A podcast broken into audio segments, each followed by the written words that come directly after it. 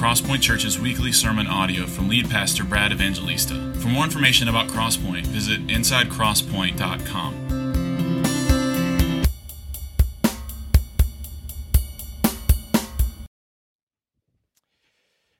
Amen. Good morning.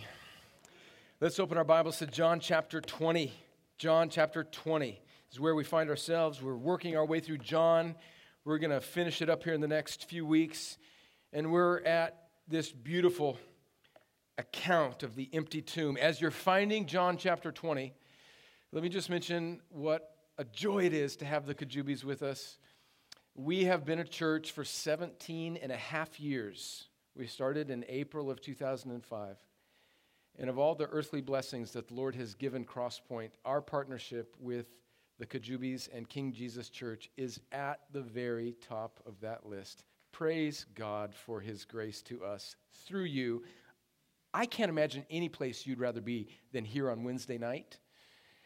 And now, registration for food may have been closed, but I hear Chick fil A's open on Wednesdays. And I can't imagine any place you'd rather be than here next Sunday morning to hear this dear brother open God's word for us. Uh, praise God. We love you guys, and we're so thankful that you're here. And we might just keep you here for a little longer. Who knows? Well, let's, uh, let's think about this text this morning. Uh, I'm going to read the first 10 verses of John chapter 20. We, for about the past two years almost, have been working through this glorious gospel. And we're coming to 10 verses here in the beginning of John 20 that describe the first account of the empty tomb and the implication of the resurrection of Jesus.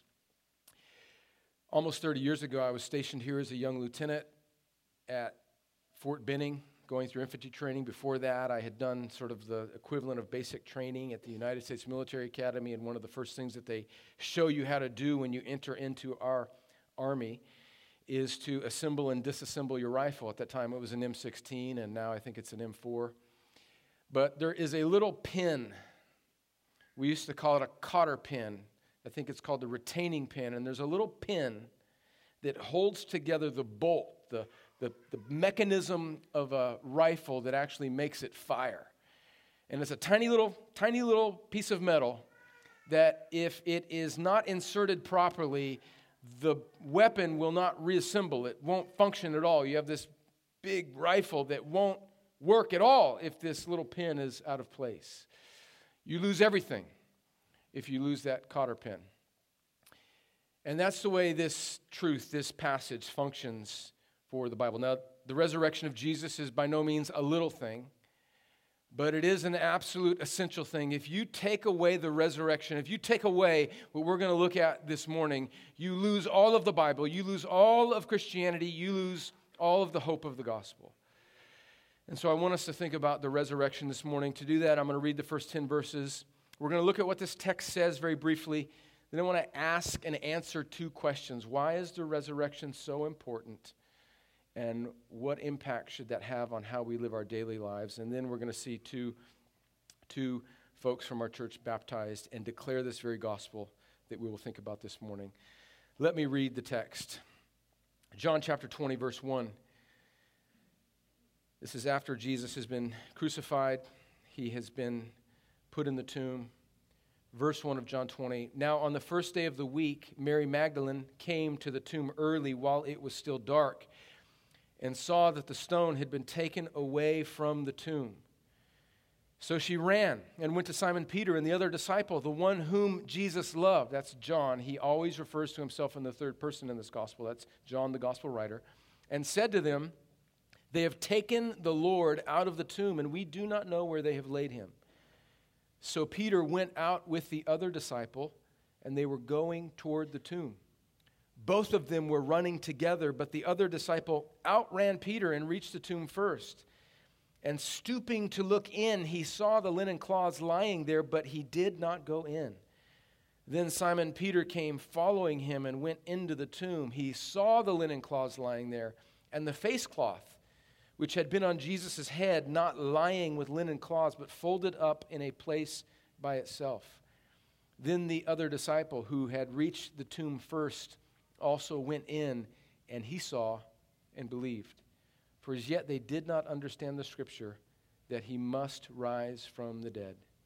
Then the disciples went back to their homes. Let me pray one more time for the Lord to help us think rightly about this passage. Lord, help me as I as I communicate what I think are important truths from this passage. Help my brothers and sisters be transformed more into the image of Christ because of our time in this word. Thank you for friends that are gathering that may not know you. I pray, as we've already prayed, that you would give them a heart to believe, eyes to see, ears to hear the gospel. Thank you for the Kajubis. Thank you for King Jesus Church. Give us attention now to your word. Help us by your Holy Spirit to do what only you can do. Be glorified. I pray in Jesus' name. Amen. All right, I want you to see a couple things in this text before we work through these two questions. I want you to see embedded in this text some evidences for the reliability of the gospel itself and of the resurrection accounts. Now, it's important, I think, I think evidences that point us to the reliability of Scripture and the reliability of the resurrection account are important but they are not final. They're not the, the thing that we're hanging. Uh, apologetics and, and um, answers to good questions are very, very important. And we should be well versed in them. We should have good arguments for what the scripture says and how it points us to a rational faith in Christ. In fact, the, the scriptures say that. Peter says that we should always be ready to have an answer for the hope that is in us. But at the end of the day, I think we need to remember that believing, that trusting in Christ is something, it's a gift that God must give us. In fact, earlier on in John, in John chapter 6, we read where Jesus walks on water. Actually, before that, he feeds the multitudes. He produces fish and bread out of nothing.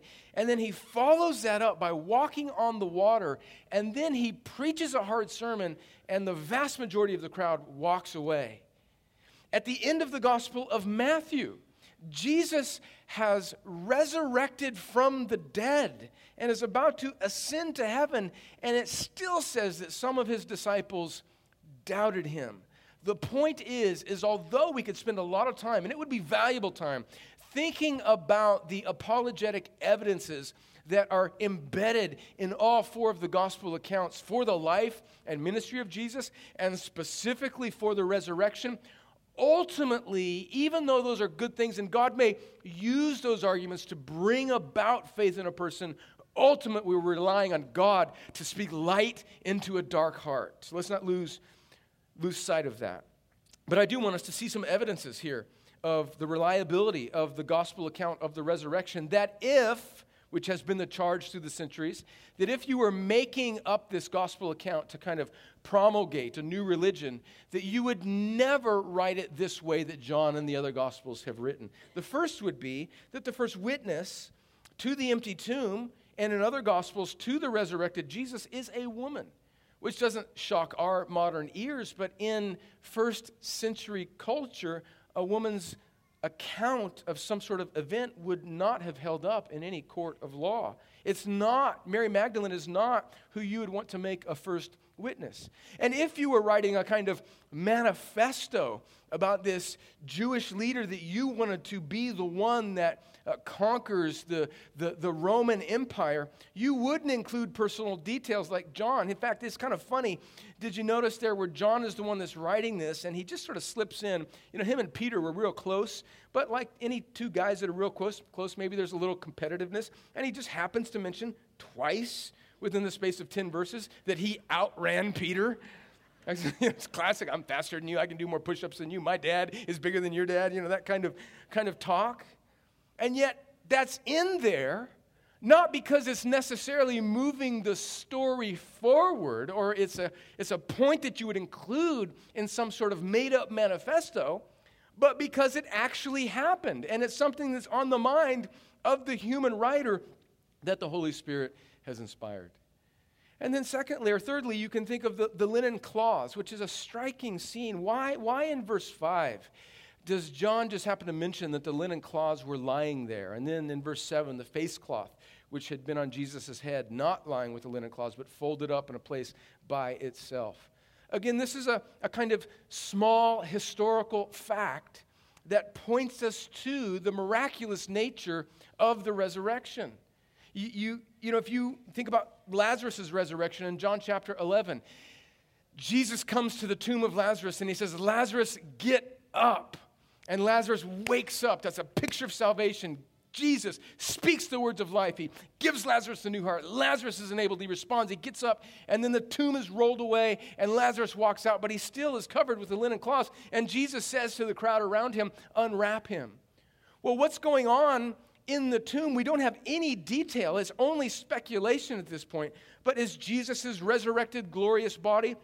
Does Jesus unwrap himself and fold them up like it accounts here in the story? Or does Jesus just sort of somehow gloriously, uh, spiritually, uh, miraculously just sort of float out of his clothes into a, a, a resurrected body? We, we don't know. But the neatness of the way that the linen cloths are there and mentioned is a kind of evidence of the resurrection, and it's an evidence that one of the things that the Jewish leaders were worried about didn't happen. If we were to take the time to go to Matthew chapter 27 and Matthew's account of the resurrection of Jesus, one of the things that the chief priests were worried about was that Jesus' followers were going to come at night and they were going to try and steal his body because they were somewhat aware of these statements of Jesus earlier on in his life about his resurrection. And so they had this on the back of their mind that something maybe might be, it's almost like they're kind of uh, believing the possibility of Jesus' resurrection even in their unbelief. And so they go to the, to the Roman soldiers and they, they put a guard on the, the, the tomb. And then when they find out that Jesus' body isn't there, they, they actually say, well, we got to come up with something. So they say, hey, we're going to pay you guys, these Roman soldiers, so that you just say that you fell asleep and that they stole the body.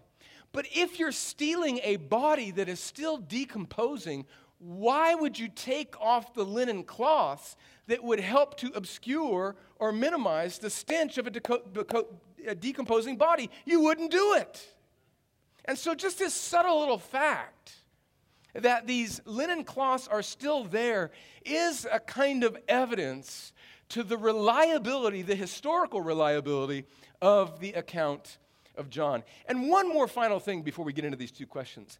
The fact that Matthew writes in his account in Matthew chapter 27 that these Jewish leaders were somewhat aware of the possibility of the resurrection, and therefore they paid off these Roman guards to come up with the story when they see the empty tombs. And then the fact that John and Peter, according to verse 9, it says that although John believed in some sense in verse 8, but it says, For as yet they did not understand the scripture that he must rise from the dead. The fact that John writes in his and Peter's lack of full understanding at this point, knowing that Matthew, in his gospel account, has written in the possibility that the religious leaders were somewhat aware of the possibility. I mean, if you're going to start a manifesto, if you're going to start a revolution, if you're going to come up with a story, you don't write about how your enemies are more cued into your plot than you are. Do you get that point? And so all of this all of this combined together gives us evidence that Jesus was dead. And no, there's really no detail. We don't really have any detail about how the resurrection happened. Why is this? Why don't we get a peek inside the tomb when the resurrection, when the cells of our incarnate Lord were coming back to life? Why don't we get any detail?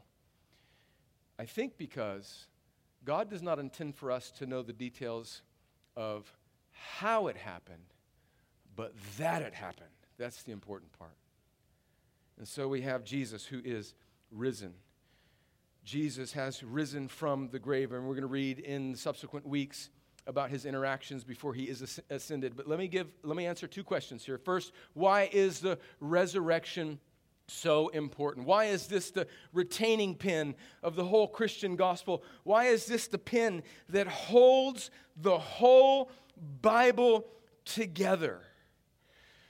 Well, I have three reasons why this is And we could focus on many more, but I have three reasons why this resurrection is so important for our understanding of the gospel. The first is that it is the basis for our regeneration.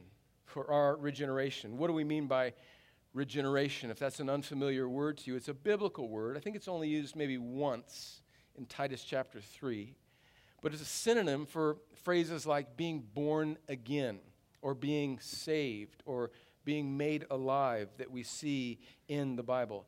It means literally the remaking, the remaking, regenerate. To generate something means to make it.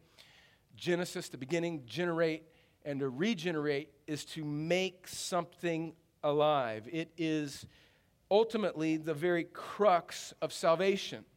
So when we talk about regeneration, we're talking about being born again. It's the primary work of salvation. It's what God does when he saves a person. And implied in this understanding of regeneration, this, this doctrinal word, and I want you to understand this, don't be intimidated by this word. You can understand this.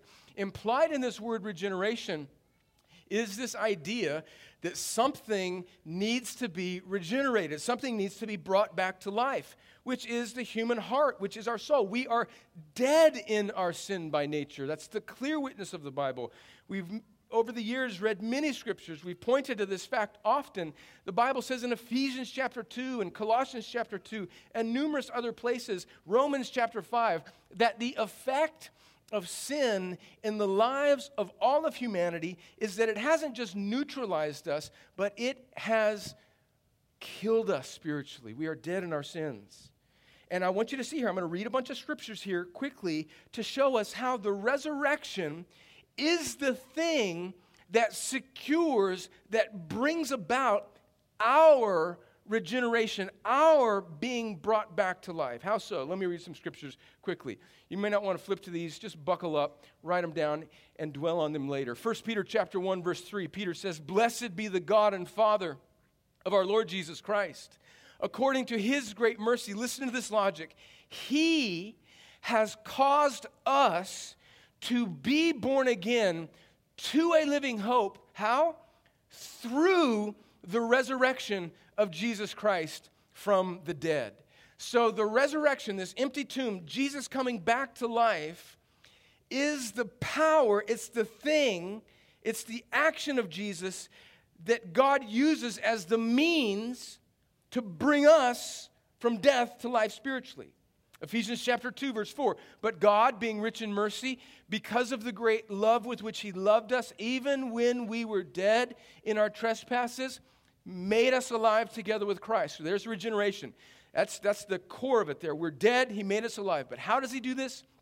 By grace you've been saved and raised us up with Him. A reference clearly to the resurrection of Jesus. Jesus has been raised we've been raised and seated us with him in the heavenly places in Christ Jesus. Colossians chapter 3 If then you have been raised with Christ, so there's this union. Salvation is not merely this distant transaction where God just sort of waves his magic wand and from the heavens taps you on your shoulder. It is the joining of a dead sinner, uniting that person to Christ so that what Christ experiences in his death and his resurrection, we experience. So, as we looked at a couple weeks ago, when Jesus died and bore the penalty for sin, it's as if we were there and Jesus died for us and with us in our place. Now the same logic applies to the rising of Christ.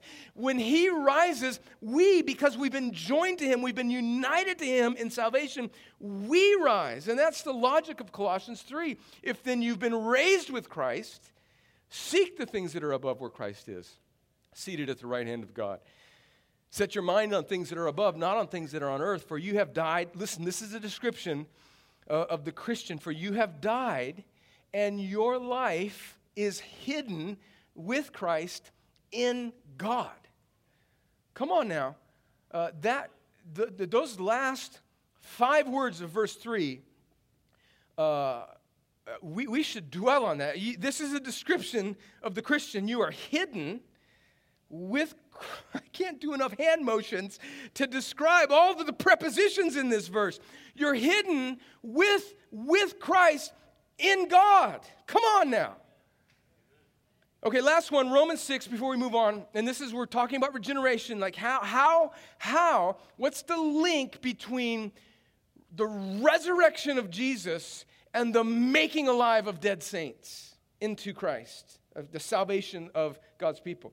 Do you not know, Romans 6, and we're going to see a couple baptisms where this is going to be enacted for us as a display of the gospel through baptism? Do you not know that all of us who have been baptized into Christ Jesus were baptized into his death? In other words, he goes down into the water, and water is a sign of death. It's a sign of God's wrath. It's a sign of God's judgment in the Old Testament, like the flood. Jesus goes down into the water. He bears all of the wrath of God. He bears the flood of God's wrath on the cross. That's, the, that's what this water is picturing. And he extinguishes it. He drinks, he drinks God's wrath dry. He dries the sea of God's judgment for us, and he rises again. So we were buried with him, therefore, by baptism into death, in order that just as Christ was raised from the dead by the glory of the Father, we too might walk in the newness of life. For if you have been united with him in a death like his, we shall surely be united with him in a resurrection like his. Do you follow? Come on, this is not rocket science. Come on, come on. Do you see the logic here? Paul is saying that to be a Christian means that with Jesus, you were regenerated, you were made alive. Everything that Jesus accomplished in his death is yours, and everything that he accomplished in his resurrection is yours because you have been made alive and you've been grafted, you've been put in him, you're united with him, you're his, and he's yours. And that, that, that is because all of these benefits come to us not merely because of the death of Christ, as important as that is, but it's only half the gospel, but primarily also because of the resurrection of Jesus. So here's the great news. I'm getting ahead of myself, but I can do that because these are my notes and I can go wherever I want. Friends, friends, listen. The good news of the gospel is not merely that your sins are forgiven, but that you've been made alive and been given the righteousness of Christ, and you are with him now forever. So, so then, so then, with regeneration, this leads us to our second point, comes the gift of saving faith that then we exercise and we place in Jesus. So then, if the resurrection is our basis for our regeneration, then the resurrection is the basis for our justification. That's the second point justification. So what do we mean by justification? I just, I just got ahead of myself here, but let me repeat myself, okay? Let me repeat myself. Justification is the result of your regeneration. It's what happens when you are born again. It's what happens when God has made you alive in Him and joined you to Christ. And here's the good news of justification justification is not just that your sins are forgiven, as much as we need that, because we are guilty sinners, every one of us.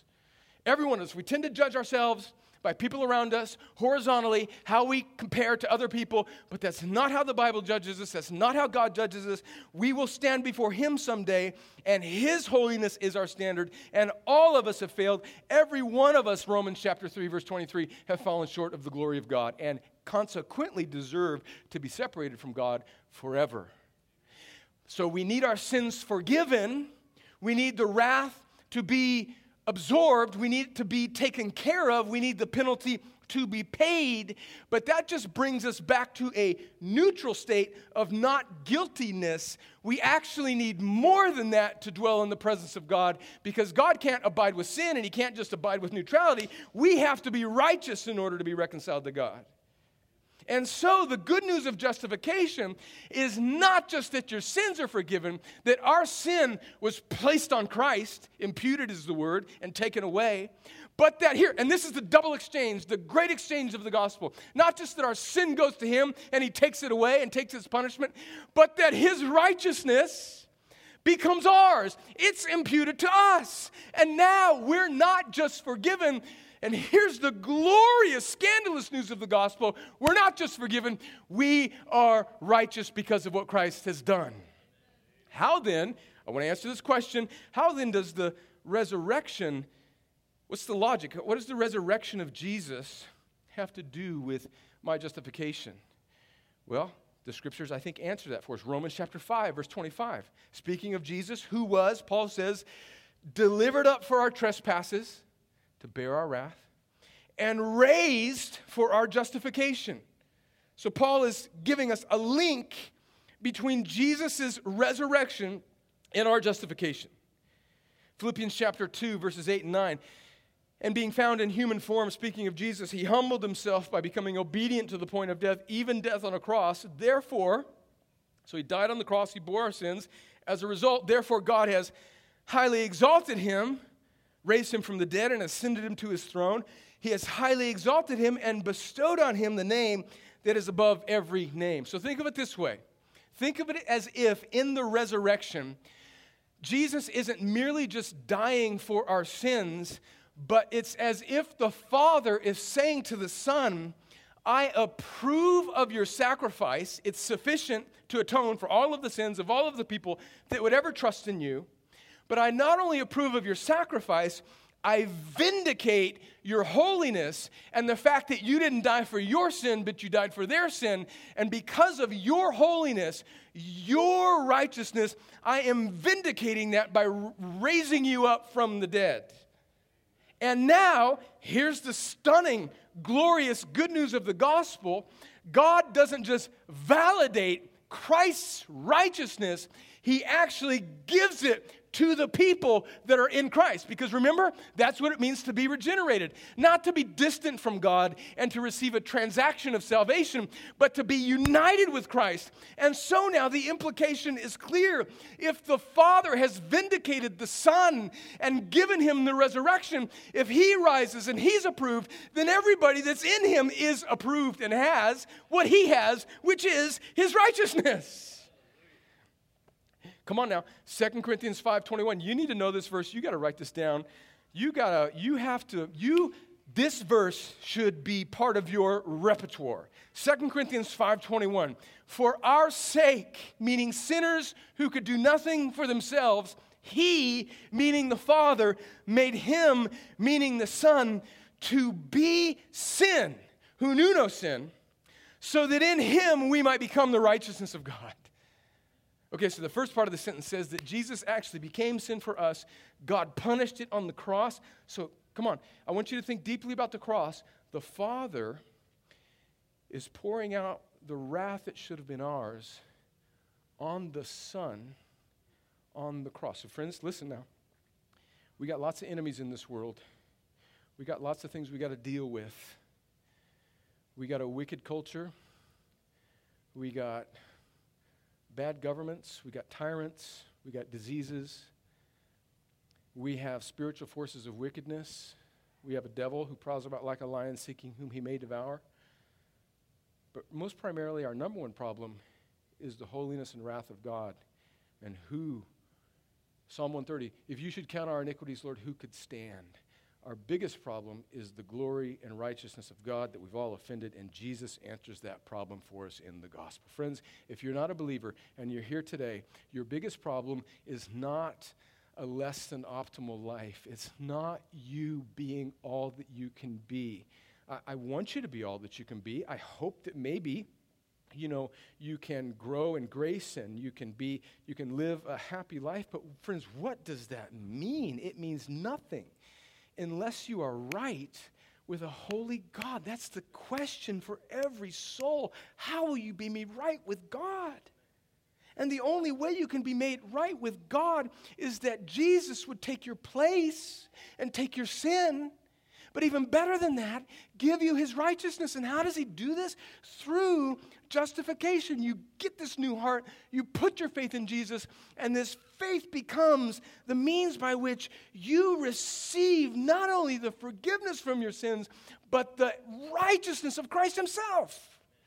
So here's the picture before we move on it's this picture of two races.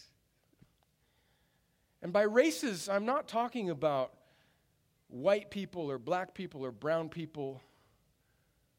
There are, on, there, there are different ethnicities, but there, there are only two races, according to the Bible. Those that are in Adam, our first father, and we are all like him by nature. We inherit his sin, we get what he has. It's this disease of sin, which leads us to death, spiritual death, or we are in Christ. We're in Christ. And that's the logic of Paul in Romans chapter 5. So he says in verse 17, For if, because of one man's trespass, that's Adam, death reigned through that one man, much more will those who receive the abundance of grace and the free gift of righteousness reign in life, resurrected life, through the one man, Jesus Christ.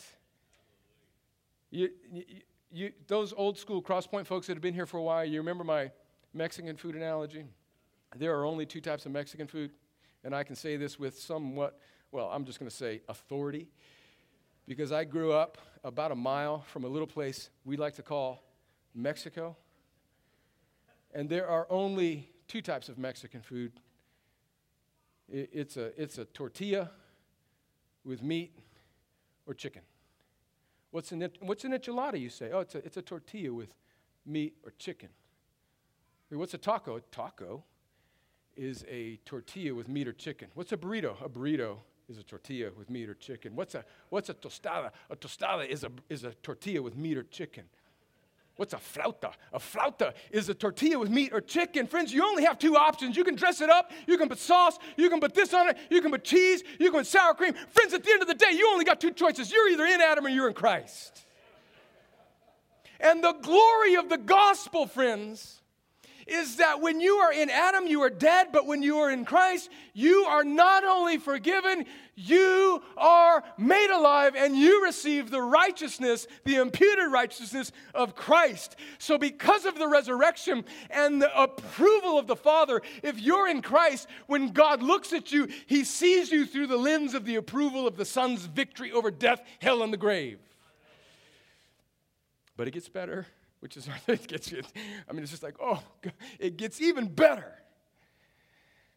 And this is the third and final point of uh, the importance of the resurrection is it's the basis for our glorification. It's the basis for our what do I mean by glorification? Meaning that we will someday make it all the way home and we will not just have our gosh, this is so good.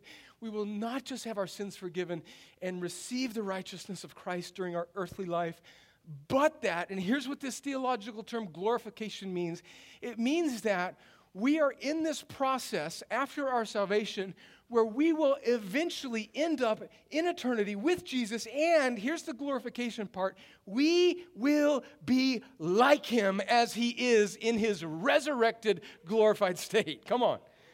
Listen to this. What do we mean by glorification? Where does this come from? Is Brad making this up? No, it's in the Bible. Romans 8:30, and we know those whom he predestined, he also called, and those whom he called, he also justified, and those whom he justified, I'm amazed by this, he also glorified past tense. So even though this is a future reality, Paul is speaking of it in the past tense because it is so certain if you're a believer. Philippians 3 verse 20. But our citizenship is in heaven and from it we await a Savior, the Lord Jesus Christ. Listen to this, verse 21 who will transform our lowly body to be like his glorious body. Oh man. So, what does this mean in regards to death, heaven, and the future? Well, this isn't a sermon on what happens when we die, but just a little rabbit trail to fill in some blanks for you. I think it's fine to say when a person dies, I think it's a biblical thing, but I want us to understand the full scope of this. That when a person, when a Christian dies, it's fine for us to say that they've gone to heaven. But in a sense, if we are to die and we're in Christ, our, our earthly bodies go into the ground and they decay, and our spirits, our souls, immediately go to be with the Lord. 2 Corinthians 5, I believe it says to be absent from the body is to be present with the Lord. So if you're to die and you're in Christ, you immediately go to be with the Lord. But what these texts are pointing to, and we're going to get to this in a second, is a future final return of the resurrected, ascended Christ who will come and upon his second coming will glorify us, will transform us, and something miraculous will happen. We, those who have died and are with Christ in his second return, coming with him with the army of heaven, in that moment will be changed, and we will, our spirits, which have been with Jesus in heaven, up until that point, will be transformed and we will be resurrected. Our bodies will be glorified. We'll be reunited with our spirit, with our spirit, and we will be like Jesus forever. And that's heaven, heaven, heaven upon heaven, the new heavens and the new earth. How does the resurrection guarantee this? Well, Paul says this is what's going to happen. He says, 1 Corinthians 6, verse 14, and God raised the Lord and will also raise us up by his power. And listen to Paul's logic. Remember, I said the cottering pin, the, the retaining pin of the Christian faith? If you take out the resurrection, you take it all out. You lose everything. I want you, I want you as a Christian to put all of the eggs of your hope in the basket of the truth of the resurrection. And that's the logic of Paul in 1 Corinthians 15. He says, verse 12, Now if Christ is proclaimed as raised from the dead, how can some of you say there is no resurrection? of the dead. That's what some of the Corinthians were saying. They were saying, you know, you die and then that's it. Verse 13, but if there is no resurrection of the dead, then not even Christ has been raised. And if Christ, listen to his logic, has not been raised, then our preaching is in vain and your faith is in vain. So, in other words, just go home. Go home. Not, we're, we're, this is vanity here. Let me skip down to verse 17. And if Christ has not been raised, your faith is futile and you're still in your sins then those also who have fallen asleep in Christ have perished. If in Christ we have hope in this life only, we are, all, we are of all people most to be pitied. So if you've boiled down the Christian message to just principles by which you can have a better life here in these 80 years, you've completely missed the gospel. And Paul actually heaps on a little bit of, a little bit of scorn there and he says, You should be pitied if it's just about you having a better life now. But, verse 20, in fact, Christ has been raised from the dead, the first fruits of those who have fallen asleep, meaning those who have died. For as by a man came death, that's Adam, by a man has come also the resurrection of the dead. For as in Adam all die, so also in Christ shall all be made alive. Let me skip down to verse 49, 1 Corinthians 15. Just as we have borne the image of the man of dust, we shall also bear the image of the man of heaven. In other words, friends, you're not going to be a cupid floating around in a cloud in heaven playing harps. You're going to be a resurrected body just like Jesus, and we will reign with him forever. So I tell you this, brothers, verse 50. How's this going to happen? This is the only detail the Bible gives us. So I tell you this, brothers flesh and blood cannot inherit the kingdom of God, nor does the perishable inherit the imperishable. Behold, I tell you a mystery. We shall not all sleep. In other words, there will be people alive when Jesus comes back. Not all of us are going to die before that. But we shall all be changed in a moment, in the twinkling of an eye, at the last trumpet. In other words, the return of Jesus. The trumpet will sound, and the dead will be raised imperishable, and we shall all be changed. so we're with him. The spirits of all those that are with Jesus in heaven and us, if we die and we're in Christ, we will return with him in this victorious resurrection. And in the twinkling of an eye, we will be reunited with our resurrected bodies. And there will be no more cancer. There will be no more sickness. There will be no more COVID 19. There will be no more sin. There will only be joy upon joy forever. And we shall, as we've read, shall be like him. For this perishable body must put on the imperishable, and this mortal body must put on immortality. When the perishable puts on the imperishable, and the mortal puts on immortality, then shall come to pass the saying that is written Death is swallowed up in victory. Oh, death, where is your victory? Oh, death, where is your sing, sting? And we can say that now because we know that is a certain future for all those that are in Christ. And friends, don't lose the point. All this is true because Jesus actually got up from the grave. So, what impact should this have on us? Three quick points. I know. Oh, my, God. oh, Brad, that's a lot. Just wrap it up. Okay, I'm about to wrap it up. Here we go. We need to see. We need to see this lived out in baptism. Just, just three. What impact? First, it should humble us and fuel our worship and evangelism. Each one of these three points goes with regeneration, justification, glorification. So, regenerate, what, the fact of the resurrection being the basis for our regeneration, it should humble us. I was made alive. I didn't, I didn't make my salvation happen. God did. He, I am born again through the resurrection of Jesus Christ from the dead. And if He saved me, He can save anybody. And also, it should fuel our worship, friends. It should fuel our worship. Man, we should remember this and come together and we should lean forward to sing and, and enjoy in the God of our salvation. Two, oh, this is so good. It should embolden us to go to our Father when we are weak. That's the beauty of justification. That He looks upon you, if you're a Christian, not because of your relative righteousness in that moment or how good you have had in your quiet times or even in your fighting of sin in that moment. And this is where God is so beautiful and his, his posture towards his people is so glorious and so fatherly. He may simultaneously chasten us for our disobedience, but he will always look upon us also through the lens of the imputed righteousness of Christ. So therefore, we can go to him when we are weak. It should embolden us to go to our Father. Hebrews 4:15 for we do not have a high priest who's unable to sympathize with our weaknesses but one who in every respect has been tempted as we are yet without sin. What's the conclusion of the writer? Let us then with confidence draw near to the throne of grace that we may receive mercy and find grace to help in time of need. But isn't there this strange dichotomy in our minds when we don't feel right with the Lord? It's the time when we allow ourselves to be most distanced from the Lord. That's the time we need Him. We need Him, and we go to Him because we've been justified, because we're going to Him not based on my righteousness, but because of the righteousness of Christ, who was raised for our justification. And finally, it reminds us to live in the light of eternity, friends. This life is not all that there is. We are made for eternity. Now, this doesn't mean that we don't live like this life doesn't matter. It does.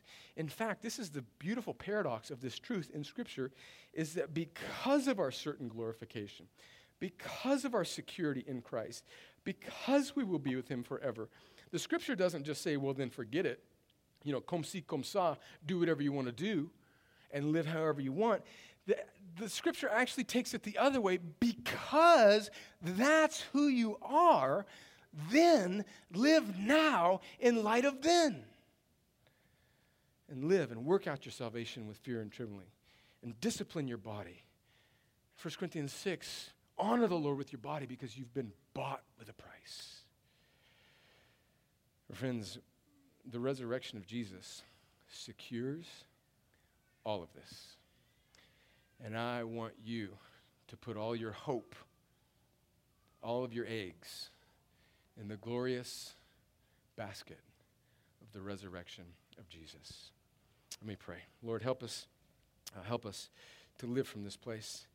Any friends that are here this morning that came in unbelieving, make them alive, Lord. Give them a new heart. Regenerate them by your Spirit. Give them eyes to see so that they trust, not in some ethic, not in some moral teaching, not in their ability to make themselves better, but they trust in the crucified and risen King who was raised to save sinners like us. And as we see the baptism now of these two, Lord, encourage us, deepen our faith. In Jesus' name, amen.